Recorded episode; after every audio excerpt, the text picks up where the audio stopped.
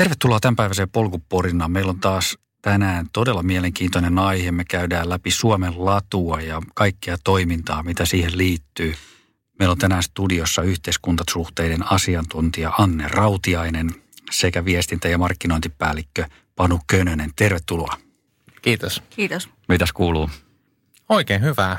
Tässä tota, vähän tuolla ulkona jo ensimmäiset lumihiuttaleetkin laskeutu kaulukselle ja tota, talvea odotellaan ja hiihtokelejä. Tänään oli maa valkoinen tuossa, kun, kun avasi verhoja kotona ainakin, että näytti tosi kauniilta toi maa.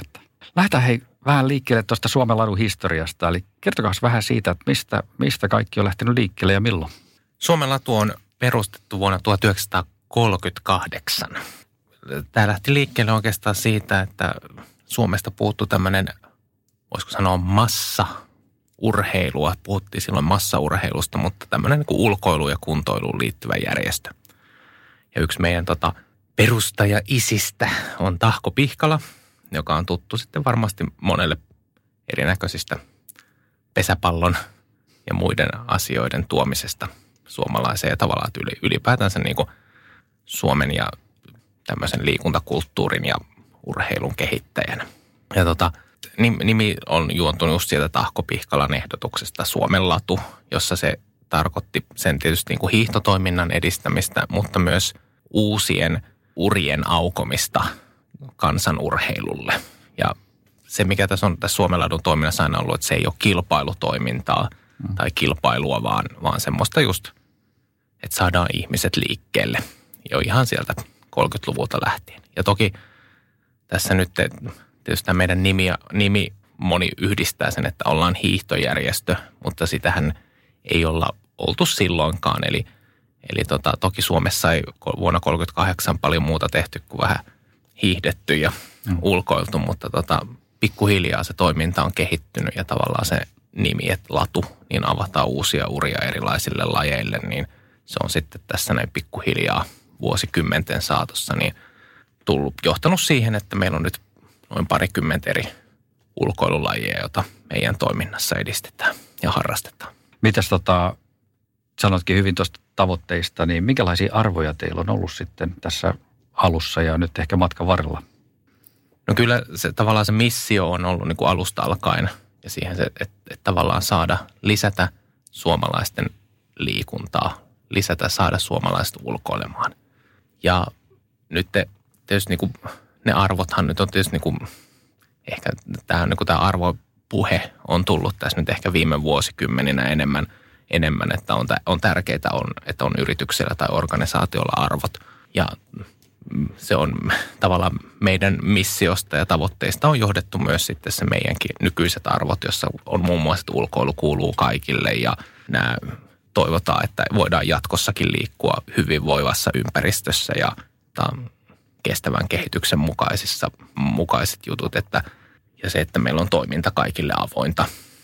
Joo, mäkin jotenkin miellän, miellän Suomen ladun sillä, että se ainakaan mun mielestä ei niin kuin ole mitenkään niin kuin hiihtoon sidottu, että enemmän mä tunnen sen niin kuin ehkä vaelluksen puolelta ja tuolta, ainakin siltä ajalta, mitä mä oon sitä seurannut ja kuitenkin jonkun aikaa seurannut sitä. Ja mun mielestä aika kivasti nykypäivänä kuitenkin olette ottanut kiinni näistä nykytrendeistä, että esimerkiksi niin kuin polkujuoksu, josta mulla ehkä on enemmän kokemusta, niin, niin se on niin kuin tullut hyvin voimakkaasti myöskin teidän niin kuin toimintaan mukaan.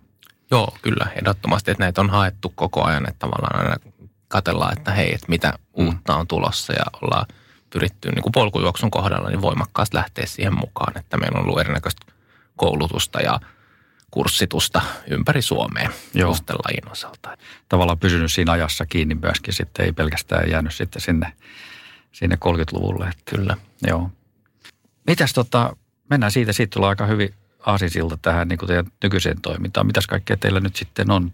Mainitsit parikymmentä erilaista toimintaa siellä. Mitäs muuta kaikkea teillä on? No, niin kuin oli, oli puhetta, että meillä on, meillä on nyt esimerkiksi tämä polkujuoksu on nyt tällä hetkellä yksi meidän avainlajeista. Eli me puhutaan, niin kuin, puhutaan että meillä on muutama avainlaji. Tällä hetkellä on hiihto, polkujuoksu, retkeily ja talviuinti.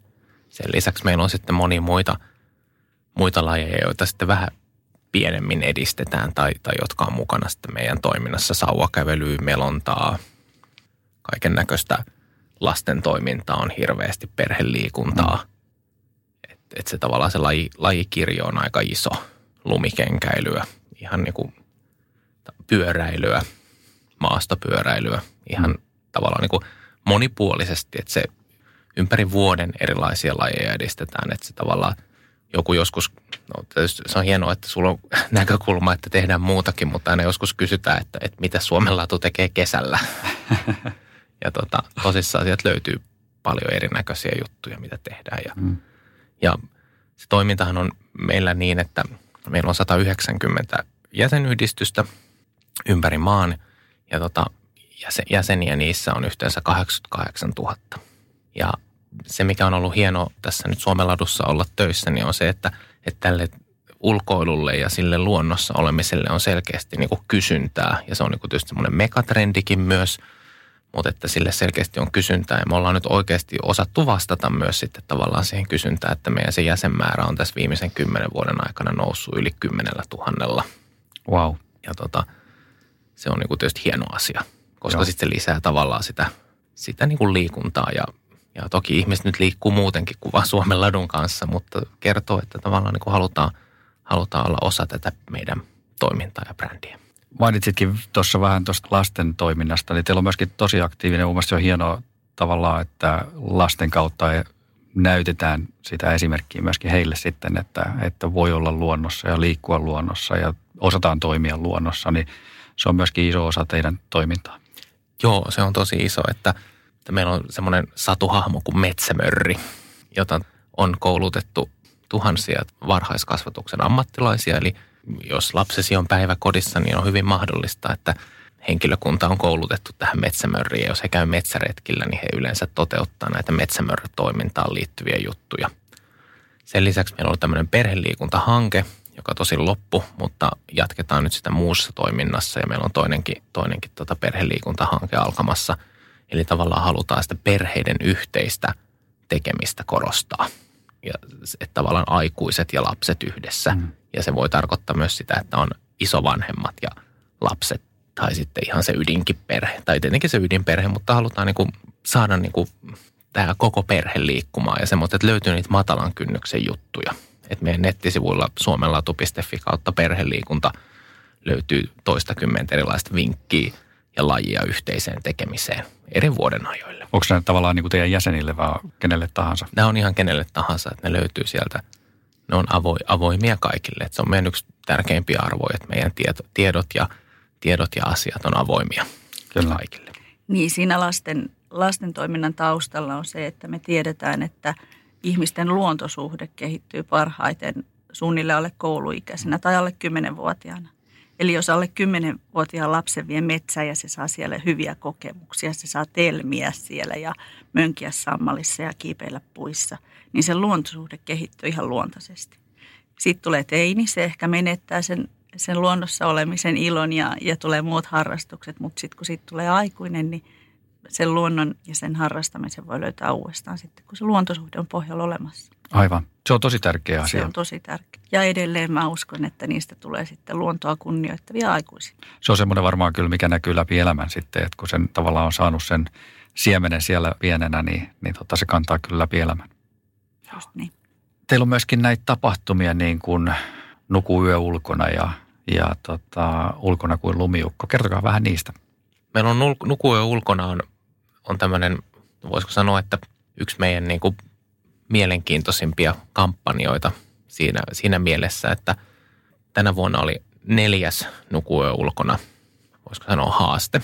Ja se lähti silloin liikkeelle siitä, että me oltiin päätetty, että kun on Suomi sata, niin me järjestetään tämmöinen iso nuk- nukuyö ulkona kampanja. Ja edellisenä syksyn ajateltiin, että kokeillaanpas, että miten, miten tämä homma toimii. Että et, et tehtiin ihan tämmöinen pelkästään someen semmoinen pieni kampanjapostaus ja järjestettiin sitten yksi tapahtuma, tapahtuma tuolla Keski-Pohjanmaalla.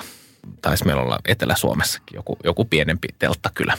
Ja se lähti erittäin hyvin liikkeelle.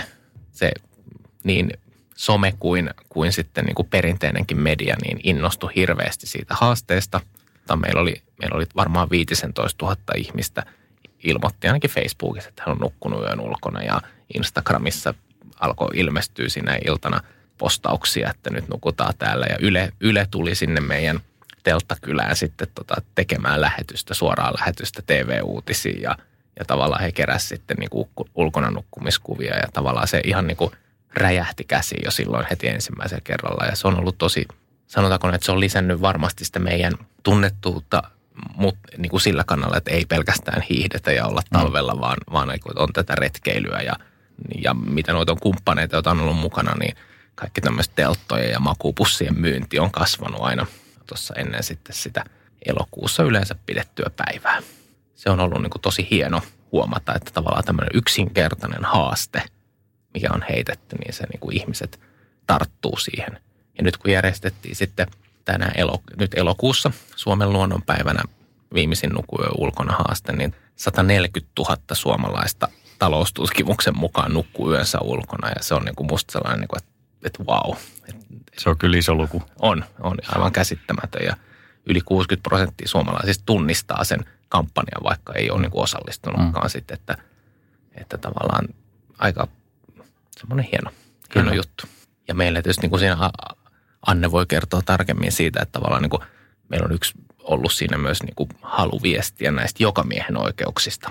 Eli tämä ulkona nukkuminen on jokamiehen oikeus. Mm. Ja tavallaan niin kuin korostaa sitä, että hei, että sä voit koska tahansa lähteä retkelle, ottaa teltan tai riippumaton mukaan ja, ja mennä nukkumaan lähes kaikkialle.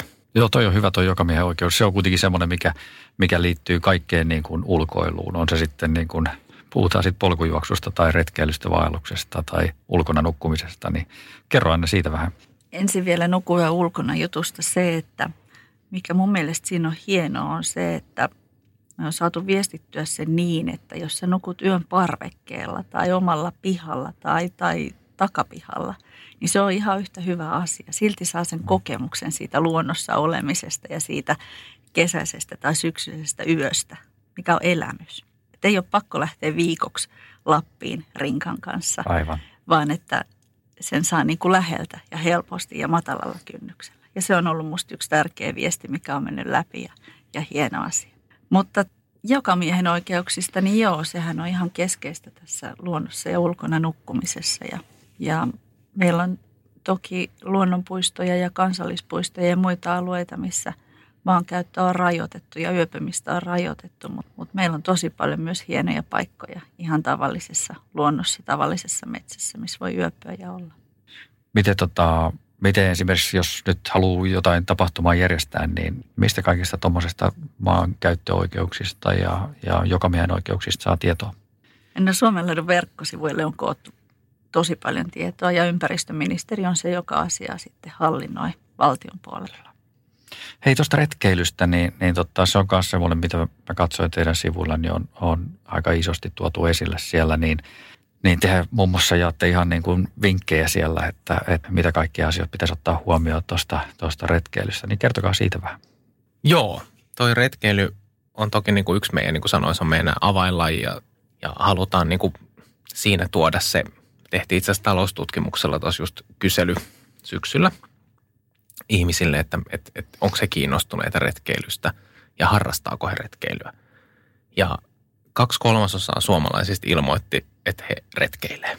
Toki se, että me vähän yritettiin siinä kyselyssä myös hakea, että miten he ymmärtää retkeilyä. Ja monelle se oli myös sitä, että mennään ihan päiväseltään johonkin kivaan kohteeseen ja syödään eväitä.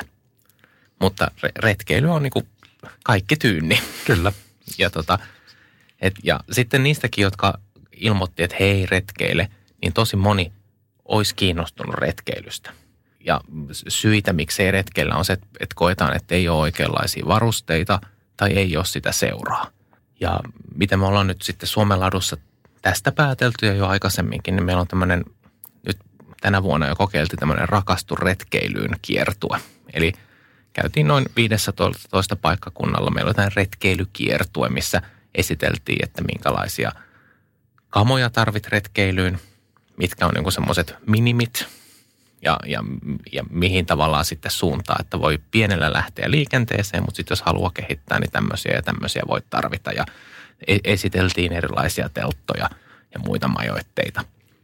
Ja nyt ensi vuonna on tarkoitus kehittää tätä vielä enemmän. Eli, eli tarjotaan tämä, tämä Rakastu retkeilyyn kiertue, mutta sen lisäksi on sitten tämmöisiä kursseja eri paikkakunnilla, missä lähdetään aidosti sitten niin kuin tällä porukalla nukkumaan yö ulkona ja retkelle.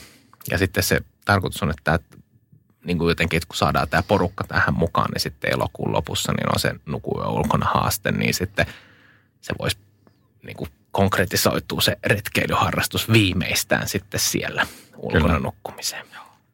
Ja kyllä se niin kuin ihmisille, ne tavallaan ne vinkit, mitä huomattiin viime vuonna kiertueelle, oli monet, oli pienilläkin paikkakunnilla, mutta siellä oli hyvin porukkaa, että joku puolitoista tuhatta ihmistä kävi, kävi näillä meidän retkeilykiertueen tapahtumissa. Ja se, mikä se niin kuin tuli viestinä, oli selkeästi se, että kaivataan tietoa, että, että minne mennä, minkälaisin varustein. Että se tavallaan niin kuin monet kaipaa. Ja sitten oli just sitä, että hei, että olisiko joku kaveri, jonka kanssa voisi lähteä. Ja meidän yhdistykset monesti järjestää erinäköisiä retkiä, minne voi hyvin matalalla kynnyksellä lähteä mukaan. Koulutatte sitten jotain ohjaajia sitä varten sitten erikseen? No meillä on erikseen on tämmöinen opas, oma opaskoulutus kyllä.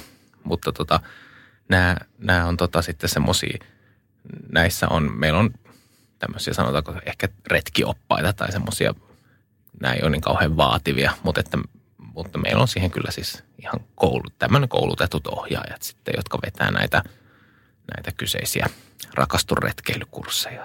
Onko sinä ollut miten suosittuja nyt sitten, tai onko mitään kokemusta siitä?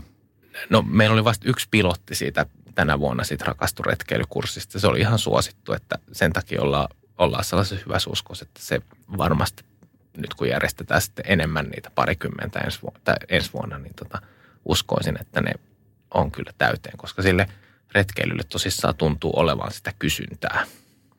Mitäs teillä on aika tyypillistä, että niin kuin noissa lajeissa niin, niin tota, te koulutatte niin jonkun vetäjän tai ohjaajan, joka sitten, jonka kautta tavallaan se sitten jalkautuu tänne, mm. tänne ympäri Suomeen. Niin, niin tota, miten se on niin kuin tuommoisena toimintatapana niin teidän mielestä toiminut?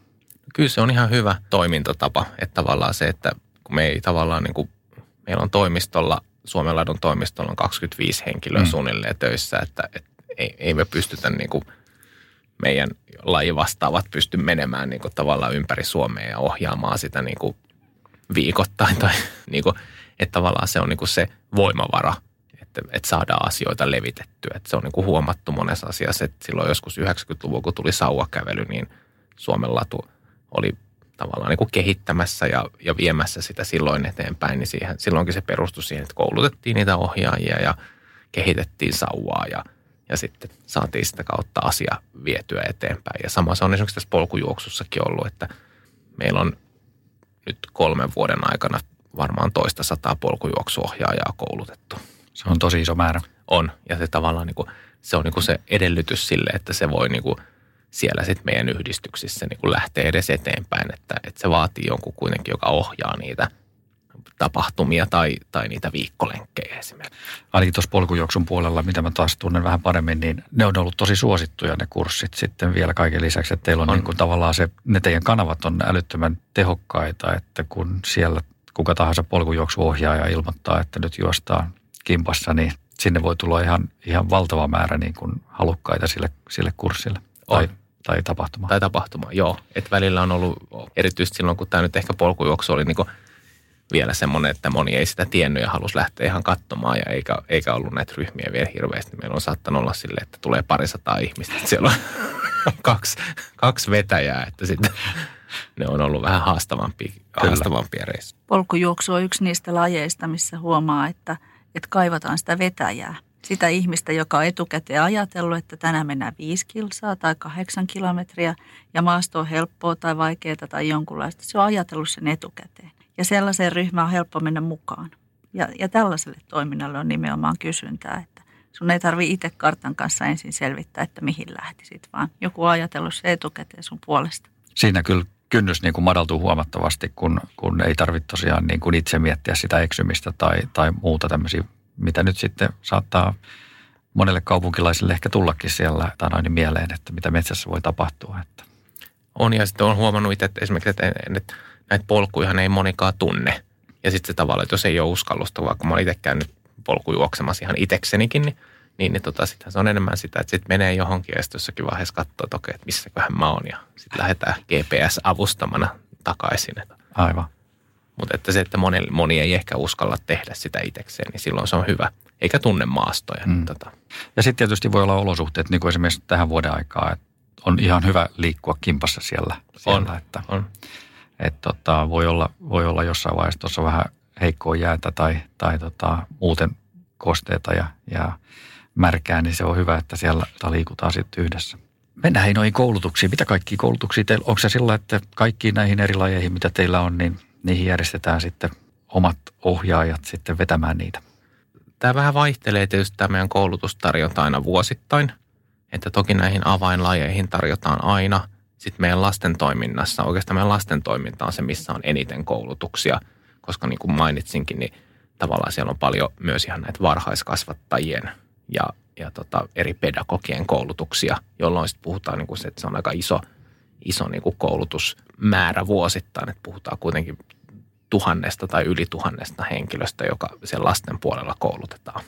Mutta sitten koulutuksista, niin siellä on tota hiihdosta, melonnasta löytyy, sitten meillä on tätä luontohyvinvointia tullut nyt viime vuosina, eli tarkoittaa tämmöistä, voisiko sanoa, että siirretään se mindfulness sinne luontoon, eli meillä on okay. tämmöisiä, tämmöisiä tota, hyvinvointia luonnosta, tämmöinen metsämieli, en tiedä onko tuttu. tuttu Hei, kertokaa tota, siitä hei lisää, toi on mielenkiintoinen aihe.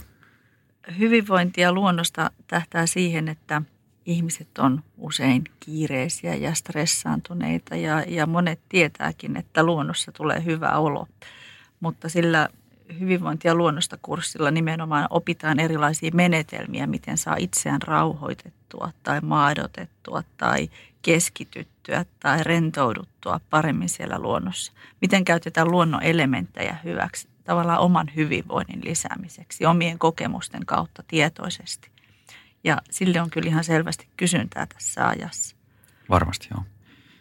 Mites tota, mm, vähän tuohon liittyen, niin se on aika myöskin semmoinen suosittu aihe tällä hetkellä, just toi, ehkä just tuon kiireisen työn takia ja kiireisen arjen takia, niin miten suosittuja noi on, on teillä tällä hetkellä, ton tyyppiset tapahtumat? On siellä väkeä ollut. Joo. Joo, ja tota, totta kai me toivotaan sitten, että että ihmiset saa sieltä koulutuksesta eväitä tehdä itse ja, ja parantaa itse omaa hyvinvointiaan eri keinoilla. Ja tavallaan myös tässäkin on tämä, että sitten sieltä syntyy näitä metsämieliohjaajia, mm. jotka pystyy sitten vaikka omassa yhdistyksessä tai missä tahansa niin tavallaan porukalle vetää, että hei mennäänpäs tuonne vähän metsään kävelemään ja vetää ne harjoitukset, jolloin niin kuin pystyy vaikka omalle työpaikalleenkin tuomaan niin kuin sitä hyvinvointielementtiä lisää. Tai se voi olla lisäpala ihan tavallisella retkellä tai lumikenkäretkellä tai polkujuoksuretkellä tai lenkillä, jos, jos pysähtyy hetkeksi, niin siihen voi yhdistää elementtejä tällaisista. Se on muuten totta, joo. Mm. Ei ehkä välttämättä aina tarvitse tarvi mennä, mennä tota ja juosta siellä kielivyön alla, vaan, vaan tota voi ottaa tuommoisen nautinnollisen hetken siihen mukaan. Itse asiassa tuohon väliin, niin meillä oli joskus semmoinen porukka, millä me liikuttiin tuolla. Kerran vuodessa oli semmoinen niin kuin pitkä treeni, mitä me tehtiin, ja siinä yhteydessä me, me tota, käytiin läpi esimerkiksi Nuuksiossa olevia tämmöisiä niin kuin, vähän niin kuin erillisiä historiallisia paikkoja tai muita, ja pysähdyttiin niihin ja, ja tota, luettiin vähän sen paikan historiaa. Se oli tosi kiva, ja ne on jäänyt mieleen semmoiset tota, tapaukset mitä me ollaan, tai tapahtumat, mitä me ollaan tehty, että ne on ollut vähän erilaisia sitten. Ja toi on vähän samaa ehkä sitten siinä, että pystyy ehkä pysähtyä siinä niin kuin sen suorituksen, tavallaan N S-suorituksen lomassa sitten ja, ja tota, ottaa hetken, hetken rauhallisen pätkän siihen. Se on tavallaan helppo yhdistää, yhdistää mm. tämmöinen, että jos on joku juomatauko tai muu, ottaa sitten hei, että keskitytään se hetkeksi ja katsellaan puita ja pohditaan syntyjä syviä, niin se voi olla ihan semmoinen niin kuin tavallaan mukava osakin sitä treeniä. Tosiaan nyt meillä on sitten ne ohjaajat eri totta noin lajeihin tehty, niin teillä on, sanoit, että oliko teillä sata yhdeksänkymmentä jäsenyhdistystä sitten? Joo, kyllä. Eri puolilla Suomea löytyy. Ja niistä koostuu sitten tämä runsaat kahdeksankymmentätuhatta jäsentä kaiken kaikkiaan. Joo, tai kahdeksankymmentäkahdeksantuhatta. Tai kahdeksankymmentäkahdeksantuhatta. Olisiko sanoa, että melkein yhdeksänkymmentätuhatta? Lähes yhdeksänkymmentätuhatta, joo. Mitä se ero siinä sitten, jos nämä tapahtumat ja, ja toiminta on kuitenkin avointa kaikille, niin mitäs merkitystä sitten siellä jäsenyydellä on? Mitäs sillä sitten saavuttaa? Jäsenyyshän on meillä aika semmoinen, niin kuin, sitä tarjotaan niin kuin aktiivisesti toki meidän toiminnassa mukana oleville ihmisille.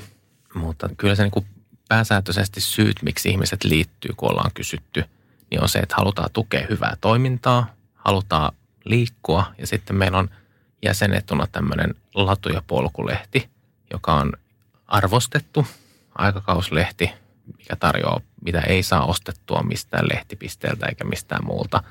Niin se on ihan yksi tärkeimpiä syitä kanssa, että miksi liitytään, että saadaan se lehti. Joo, se on erittäin laadukas se lehti kyllä. Kyllä voi myöntää sen, että, että siinä on hyvät, hyvät jutut ja erittäin hienot kuvat. Että tavallaan niin kuin, näistä se niin kuin rakentuu, että, se, että tavallaan sitä kerrotaan. Tietysti niin kuin aktiivisesti ollaan koulutettu myös tämmöisiä jäsenhankkijoita meidän yhdistyksiin, että he osaa sitten niin kuin oikealla tavalla kertoa ja tuoda esille, että miksi kannattaa liittyä. Mutta se pääsyyhän on se, että meillä on meidän strategia ja meidän viestintäkin menee niin, että meillä on tämmöiset kolme pääteemaa, että ulkoille, osallistu ja vaikuta. Ja halutaan tarjota sitä ulkoilua ihan kaikille suomalaisille.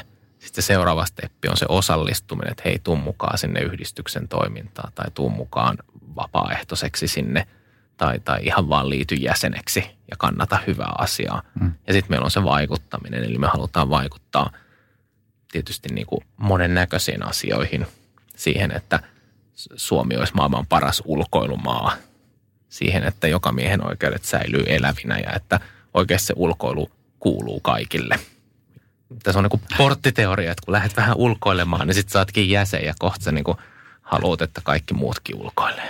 Että kun antaa pikkurille, niin menee koko niin, käsi. Niin, sitten menee koko käsi. Että, näin se menee. Näin se on rakennettu, mutta tota, tämä on se tavallaan se, että et, et ihmiset kokee, että tämä on hyvä asia. Tätä kannattaa kannattaa. Meidän jäsenmaksut on aika maltillisia. Ne on kaksikymmentäviisi kolmekymmentä euron luokassa. Ne vähän vaihtelee yhdistyksien mukaan. Mutta että tavallaan siltä pohjalta, että saat sitten sen lehden sillä hinnalla, että se on jo se oikeastaan sen arvoinen sen jäsen, jäsenmaksun, tai ehkä ylikin, niin tota, se on tavallaan niin kuin semmoinen asia, mikä sitten on aika helppo, helppo maksaa, että hei, tämä on hyvä asia, mä haluan kannattaa, saan vielä lehden, jes.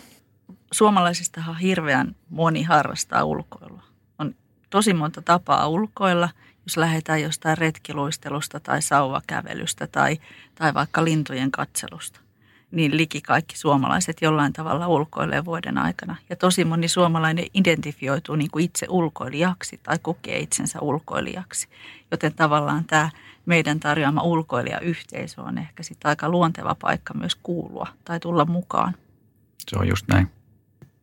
Keskustellaan vähän noista ympäristökysymyksistä, kun ollaan kuitenkin tässä luonnon äärellä. Niin miten niitä asioita te otatte huomioon? Ympäristökysymyksiä tota... liittyy valtavan monen eri tavalla ulkoiluun ja luonnossa liikkumiseen. Ihan keskeistä meille on esimerkiksi puhtaat vedet, koska jos vesistö ei ole puhdas, siellä ei voi uida. Siellä ei ole kiva meloa tai soutaa, jos se on ihan leväinen tai, tai leväpuurossa. Puhtaat vedet on siis tosi tärkeitä. Sitten meillä on tällaisia blocking-ryhmiä, siis polkujuoksijoita, jotka kerää roskia. Roskat selvästi koetaan niin kuin ulkoilun hyvinvointia, hyvinvointia niin kuin vähentäväksi. Et jos sä näet roskan, niin sun ulkoilukokemus menee pilalle. Eli sitäkin kautta tämmöinen roskaton ympäristö on, on ulkoilijalle tärkeä. Mutta sitten me puhutaan myös lähiulkoilun puolesta.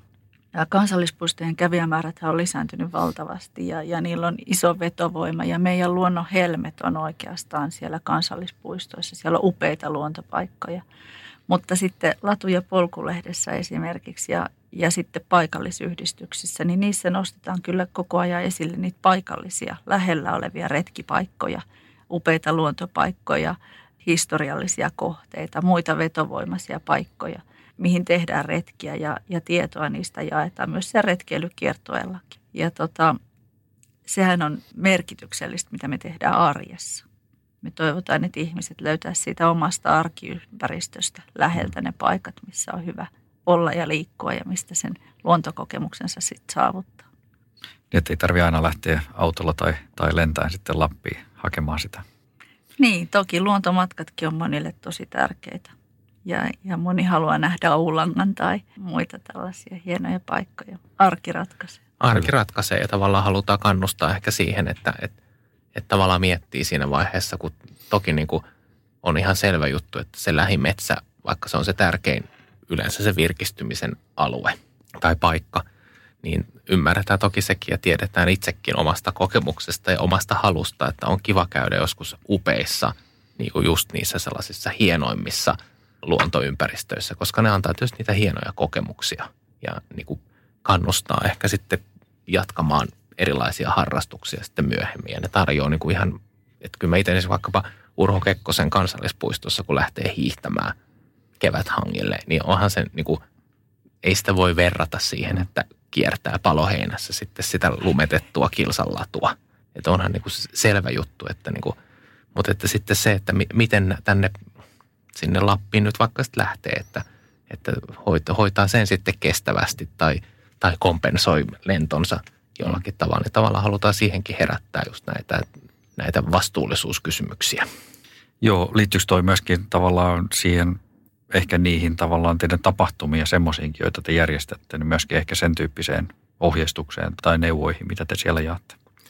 Joo, kyllä. Eli nämä vastuullisuuskysymykset ja, ja ympäristö on tietenkin semmoisia taas niitä teemoja, mitkä on niin kuin onneksi jotenkin tuntuu, että ne on ruvennut läpäsemään niin kuin kaikkea, kaikkea inhimillistä toimintaa Kyllä. Suomessa ja tavallaan niin kuin, kun me laaditaan ohjeistuksia niin kuin tapahtumille ja muille, niin on, on niin kuin, ne, ne on koko ajan niin kuin enemmän ja enemmän tullut, että hei, että pitäisi olla kierrätys ja siellä tapahtumassa ja miettiä, että minkälaista ruokaa tarjotaan ja tarviiko kaikkeen tulla omalla autolla, että voidaanko järjestää kimppakyytiä. Ja meidän omassakin ihan tämmöisessä niin kuin järjestötoiminnassa, että kun meillä on tietysti tämmöisiä vuosittain, kun järjestöillähän on tämmöisiä pönötyskokouksia, vuosikokouksia ja muita, niin tota, sitä, että hei, että yritetään saada sellaisia paikkoja, että niihin pääsee julkisilla, kannustetaan meidän yhdistyksiä, tulee julkisilla tai kimppakyydellä paikalle. Et toki ne on tämmöisiä pieniä juttuja, mutta tavallaan halutaan toimia vastuullisesti ja Kyllä. konkreettisesti. Jos johonkin tehdään banderolli, niin siihen ei ole pakko ehkä laittaa päivämäärää, jolloin sitä voidaan käyttää toisessakin mm. tilaisuudessa uudestaan.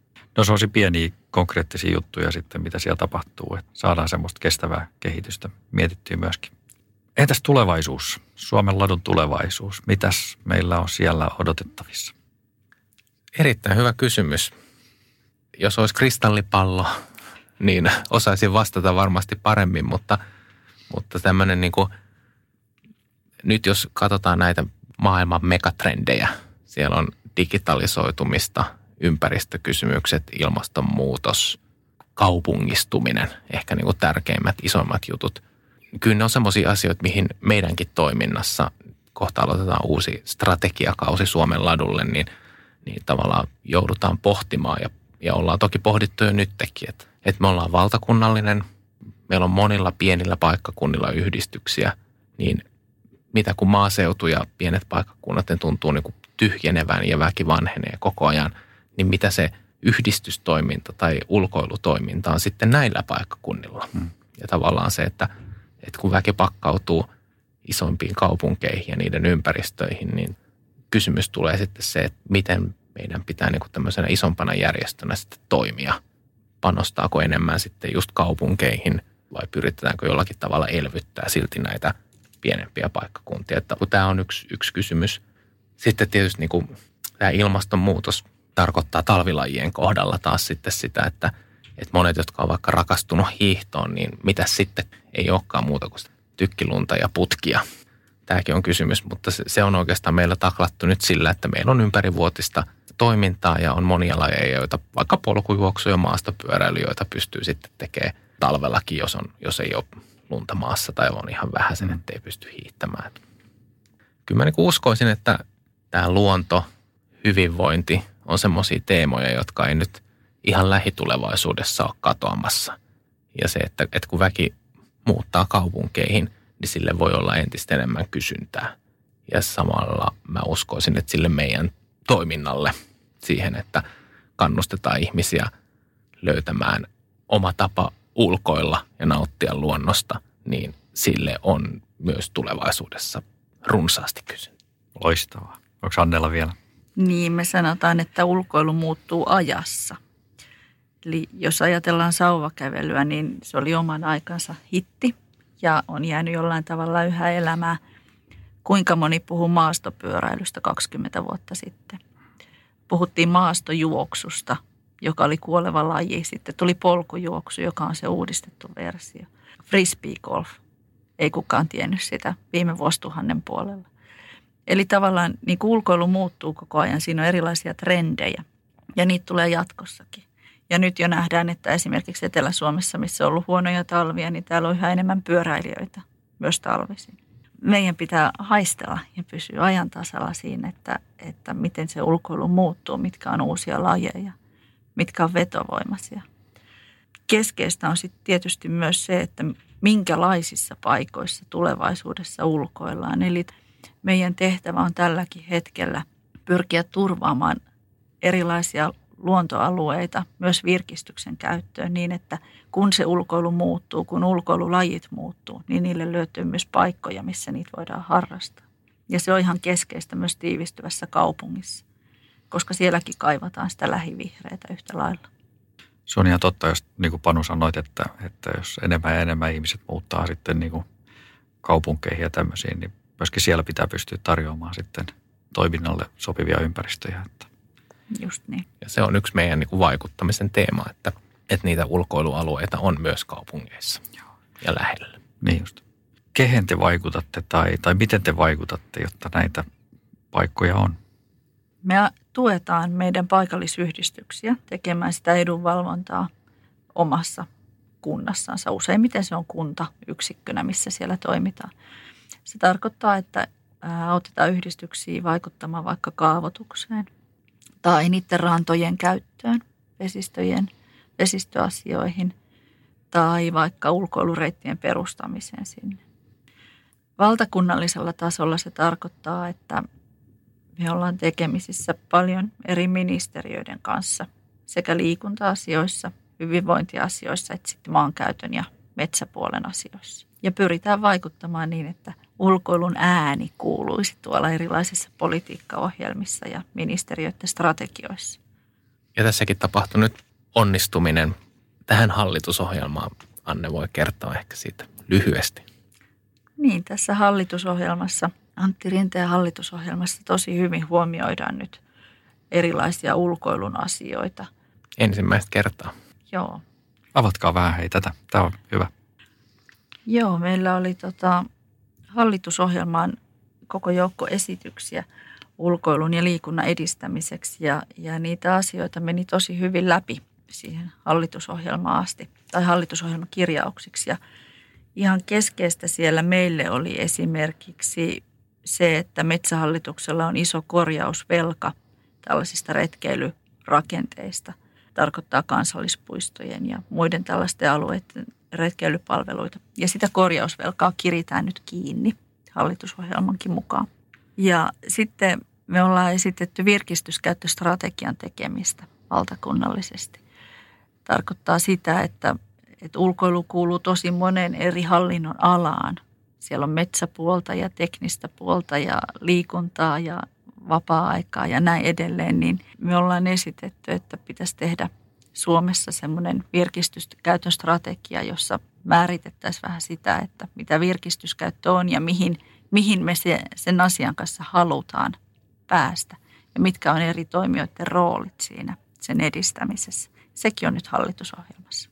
Mm. Ja keskeistä on, että jokamiehen oikeudet säilytetään ja niitä turvataan sellaisina, kun ne on meillä tällä hetkellä käytettävissä. Toi kuulostaa kyllä hyvältä. Joo, se on jokaiselle ulkoja, ulkoilijalle niin kuin ehdoton edellytys, että mm. jokamiehen oikeudet on nykyisessä kuosissa. Se on niin kuin tavallaan se perusta, minkä päälle voi rakentaa tämän kaiken muun. Kyllä. Se on monen asian mahdollista. Ja nimenomaan. Niiden vastuullinen käyttö. Keskeistä on, että niitä käytetään ja toimitaan vastuullisesti, niin silloin ne myös säilyy. Se on hyvin sanottu.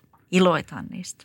Mä kiitän hei Anne ja Panu tosi paljon tästä todella mielenkiintoista keskustelusta. Me voitaisiin jatkaa vielä pidempäänkin, mutta katsotaan, jos otetaan uusi sessio jossain vaiheessa. Hyvä. Kiitoksia. Hei, kiitos sulle.